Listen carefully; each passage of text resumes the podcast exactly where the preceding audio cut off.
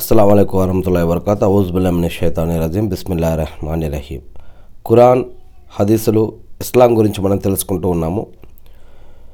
ఈరోజు అబూ తల్వా రజల్లా గారి గురించి ధరణితారలో ఆధారంగా తెలుసుకోబోతూ ఉన్నాము. ముందుగా శాపగ్రస్తుడైన సైతాన్ బారి నుంచి సృష్టికర్త అయిన అల్లా యొక్క రక్షణని అల్లాహకు సహాయాన్ని వేడుకుంటూ ఉన్నాను. ఆమెన్. అబూ తల్వా రజల్లా గారు ఎవరంటే ఇస్లాంలో అల్లా యొక్క చివరి ప్రవక్త ప్రవక్త మొహమ్మద్ సల్లల్లాహు అలసం గారి యొక్క శిష్యుల్లో సహబాల్లో ఒక సహబా ఈ యొక్క అబూ తల్వార్ జల్లా గారు.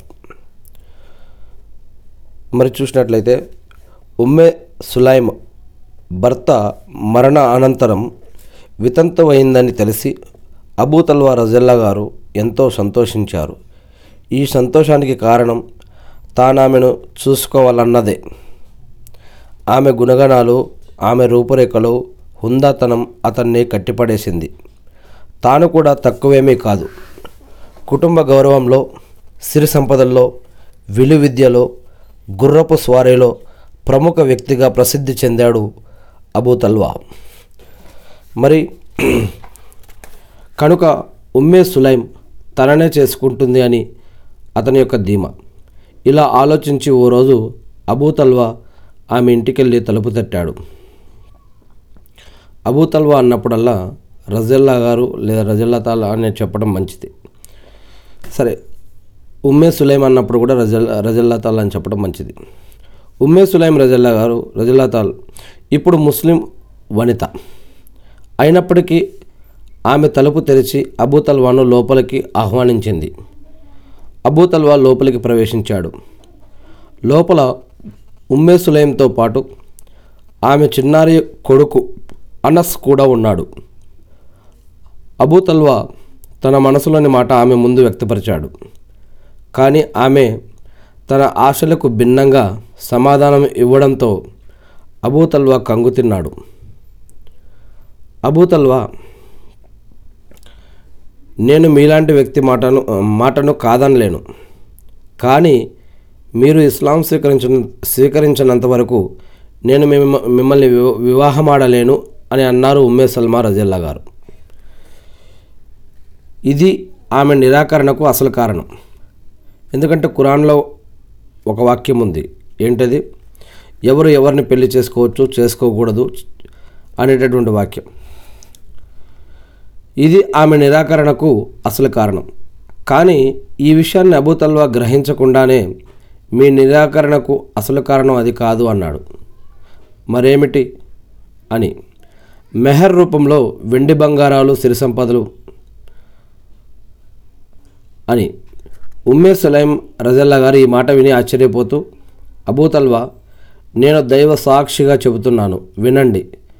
మీరు గనక ఇస్లాం స్వీకరిస్తే నేను ఎలాంటి సిరి సంపదలు వెండి బంగారాలు లేకుండానే ఎటువంటి మెహర్ లేకుండానే అంటే ఇటువంటి కానుకలు ఏవి మెహర్గా లేకుండానే నేను మిమ్మల్ని వివాహమాడతాను. నేను మీ నుండి మెహర్గా ఇస్లాంని స్వీకర స్వీకార స్వీకారాన్ని మాత్రమే కోరుతున్నాను మెహర్గా అని అన్నారు. అంటే అప్పట్లో మగవారు ఆడవారికి మెహర్ అనేది చెల్లించి పెళ్ళి చేసుకునే పద్ధతి ఉంది. ఇది అప్పట్లో కాదు ఇప్పట్లో కూడా ఇస్లాంలో ఉంది. ముస్లింలు ఎవరైనా సరే మగవారు ఆడవారికి మెహర్ చెల్లించి పెళ్ళి చేసుకోవాలి. అది ఏదైనా కానీ ఎంతైనా కానీ ఏదైనా కానీ మగవారే ఆడవారికి ఇవ్వాలి కానీ ఆడవారి నుంచి ఎటువంటి రూపంలో కూడా కట్న కానుకలు తీసుకోవడానికి వీలు లేదు. ఇది ఇస్లాంలో ఉన్నటువంటి పద్ధతి. మరి ఈ యొక్క విషయాన్ని వీళ్ళిద్దరికీ చర్చించుకోవడం జరిగింది. ఇలా వారిద్దరూ సంప్రదింపుల తర్వాత అబూతల్వా ఇస్లాం స్వీకరించడానికి సిద్ధమయ్యాడు. ఉమ్మే సులైం రజల్లా గారు చెప్పినట్లు అబూతల్వా సద్వచనం పఠించి కల్మా చదివి ముస్లిం సముదాయంలో చేరిపోయాడు. ఆ తర్వాత వారిద్దరి వివాహం జరిగింది. హజరత్ అబూతల్వా రజిల్లా గారు ఇప్పుడు తన సిరి సంపదల్ని శక్తి సామర్థ్యాలను ఇస్లాం ధర్మ ఉన్నతి కోసం వినియోగించడం ప్రారంభించారు. ఆయన మహాప్రవక్త మొహమ్మద్ సల్లాహు హుసం గారితో కలిసి అనేక యుద్ధాలలో కూడా పాల్గొన్నారు. ఉహూద్ యుద్ధంలో మొహమ్మద్ సుస్లం గారు గాయపడి అతి ప్రమాదకర స్థితిలో పడి ఉన్నప్పుడు కొందరు అనుచరులు మాత్రమే ఆయనకు రక్షణ వలయంగా ఏర్పడి కాపాడగలిగారు. వారిలో అబూతల్వా రజల్లా గారు కూడా ఉన్నారు. ఆయన్ని మొహమ్మద్ అస్లం గారిని కాపాడిన వారిలో. హజరత్ అబూతల్వా రజల్లా గారు మదీనాలోని అన్సార్ ముస్లిములలో అందరిలోకెల్లా గొప్ప ధనికులు. అన్సారు అనేటటువంటి ఒక తెగ ఇది మదీనాలో ఉందన్నమాట సౌదీ అరబ్లో. ఇది అక్కడ జరిగినటువంటి సన్నివేశం ఈ యొక్క విషయం. ఆయనకు అనేక ఖర్జూరపు తోటలు ఉండేవి. తల్వా గారికి అబూ తల్వా గారికి. వాటిల్లో బైర్వా అనే తోట అంటే ఆయనకు చాలా ఇష్టం. ఈ తోట మస్జిద్ నబవీకి సౌదీ అరేబియాలో మస్జిద్ నబవీకి మక్ మదీనాలో ఉన్నటువంటి మస్జిద్ నబవీ ముందు బాగానే ఉండేది. మొహమ్మద్ అస్లం గారు ఆ తోటలోకి ఎక్కువగా వెళ్తూ ఉండేవారు. అక్కడ లభించే మంచినీళ్ళు తాగేవారు. ఖురాన్లో ఒక వాక్యం ఉంది మూడో అధ్యాయం తొంభై రెండో వాక్యంలో. మీకు అత్యంత ప్రీతికరమైన వస్తువుని దైవ మార్గంలో ఖర్చు చేయనంత వరకు మీరు మీరు పుణ్యస్థాయికి చేరుకోలేరు అనేటటువంటి ఒక వాక్యం ఉంది. మీరు ఇష్టపడే అత్యంత ప్రీతికరమైన వస్తువు దైవ మార్గంలో ఖర్చు చేయనంత వరకు మీరు ఎక్కువ పుణ్యస్థాయికి చేరుకోలేరని అని అనిపిస్తుంది. దీని యొక్క అర్థం ఈ యొక్క వాక్యం అవతరించినప్పుడు అబూ తల్వా గారు లేచి ఏమన్నారంటే ఓ అల్లా యొక్క ప్రవక్త మొహమ్మద్ గారు మీకు అత్యంత ప్రీతికరమైన వస్తువుని దైవ మార్గంలో ఖర్చు పెట్టనంత వరకు మీరు పుణ్యస్థాయికి చేరుకోలేరని అల్లా ఖురాన్లో సెలవిస్తున్నాడు కదా. బర్వా అనే తోట నాకెంతో ఇష్టమైనది. అందుచేత నేను ఆ తోటను దైవ మార్గంలో దానం చేస్తున్నాను. దైవం నుండి దాని పుణ్యఫలం ఆశిస్తున్నాను. ఈ యొక్క తోటను దా దానం చేసి దీనికి ప్రతిఫలంగా నేను అల్లాహ్ నుంచి పుణ్యఫలాన్ని ఆశిస్తూ ఉన్నాను. పరలోకంలో అది నా కోసం గొప్ప నిక్షేపంగా తయారవుతుందని నేను నమ్ముతున్నాను అని మొహమ్మద్ అస్లం గారితో అన్నారు. దైవ ప్రవక్త మీరు దైవాజ్ఞ ప్రకారం దాన్ని ఉపయోగించండి అని ప్రవక్త మొహమ్మద్ అస్లం గారితో చెప్పడం జరిగింది. అప్పుడు మొహమ్మద్ అస్లం గారు ఏమన్నారంటే చాలా మంచిది. ఇదెంతో లాభదాయకమైనటువంటి సంపద. ఎందుకంటే పరలోకాన్ని సంపాదించుకోవడానికి ఖర్చు చేస్తున్నటువంటి విషయం ఇది. నిజంగా ఇదెంతో లాభదాయకమైన సంపద. నీ మాటలు నేను విన్నాను. అయితే నాదొక సలహా. ఆ తోటను నీ యొక్క పేద బంధువులకు నువ్వు పంచిపెట్టాయి అని మొహమ్మద్ అస్లం గారు చెప్పారు. నీ యొక్క పేదల మీ బంధువుల్లో ఉన్నటువంటి పేదవాళ్ళకి ఆ యొక్క తోటను పంచిపెట్టాయని మొహమ్మద్ సుస్లం గారు చెప్పారు.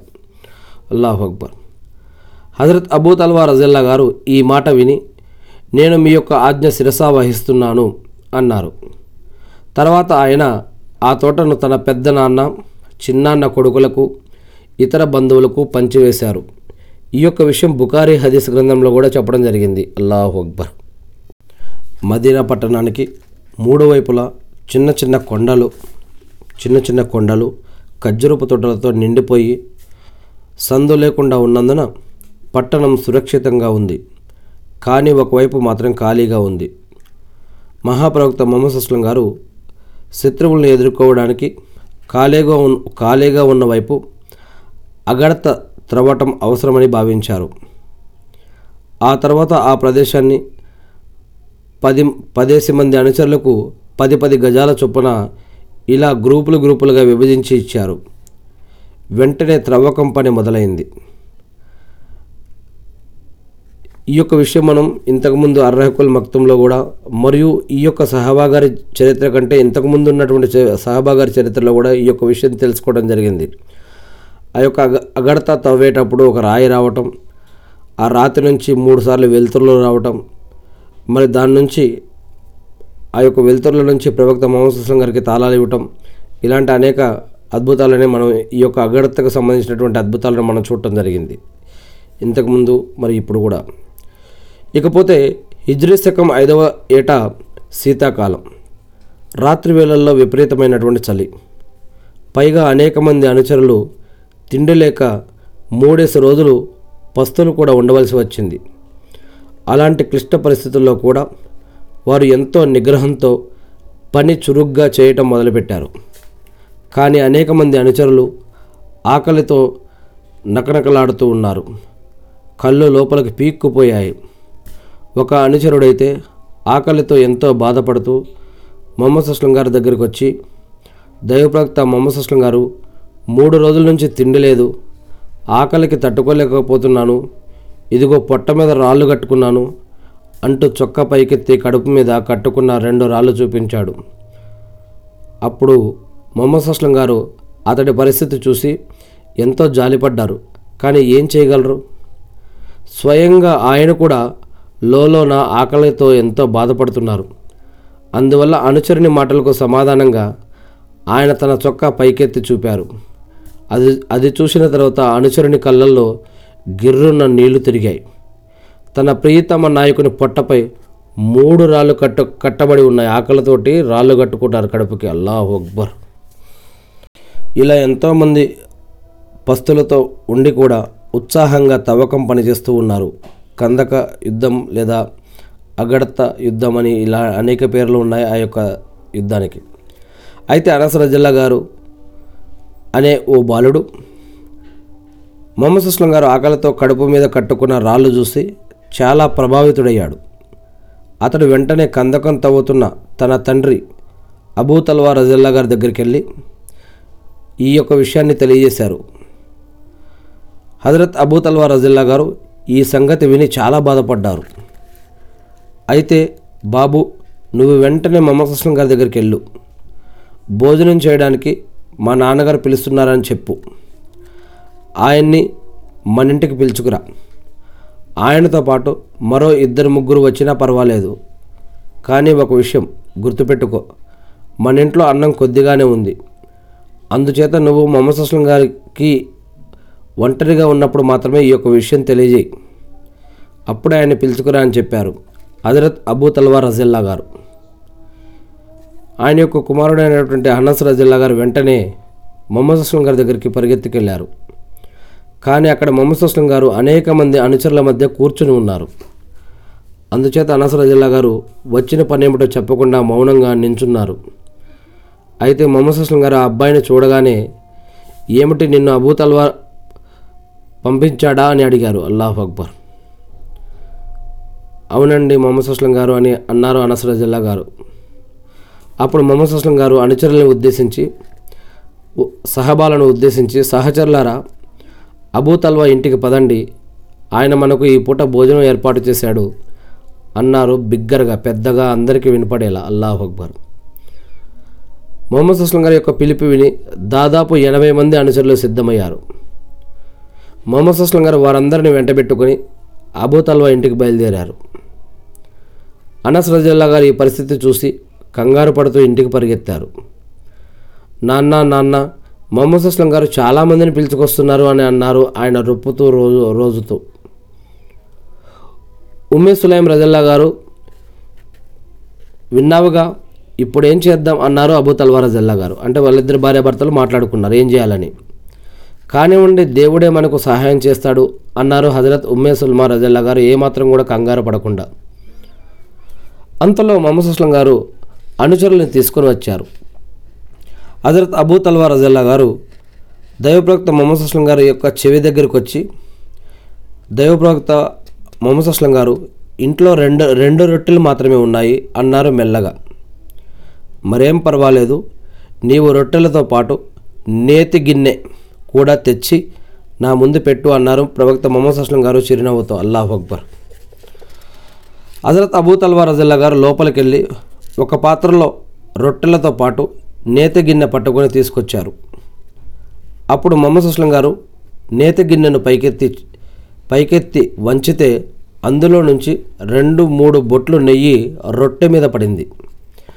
దాన్ని చూపుడు వేలతో మొత్తం రొట్టె మీద రాశారు. వెంటనే ఆ రొట్టె పైకి ఉబుకుతూ పాత్ర అంచుదాకా వచ్చింది. దాని మీద ఓ గుడ్డ కప్పి బిస్మిల్లాహి అల్లాహుమ్మ ఆజిమ్ ఫీహల్ బర్కత్ అని పఠించారు. అల్లాహు అక్బర్.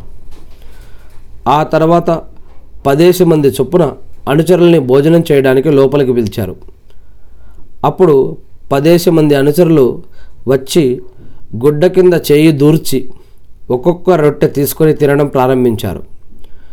మొదటి విడత పది మంది కడుపు నిండా తిని వెళ్ళగానే రెండవ విడత పది మంది వచ్చేవారు.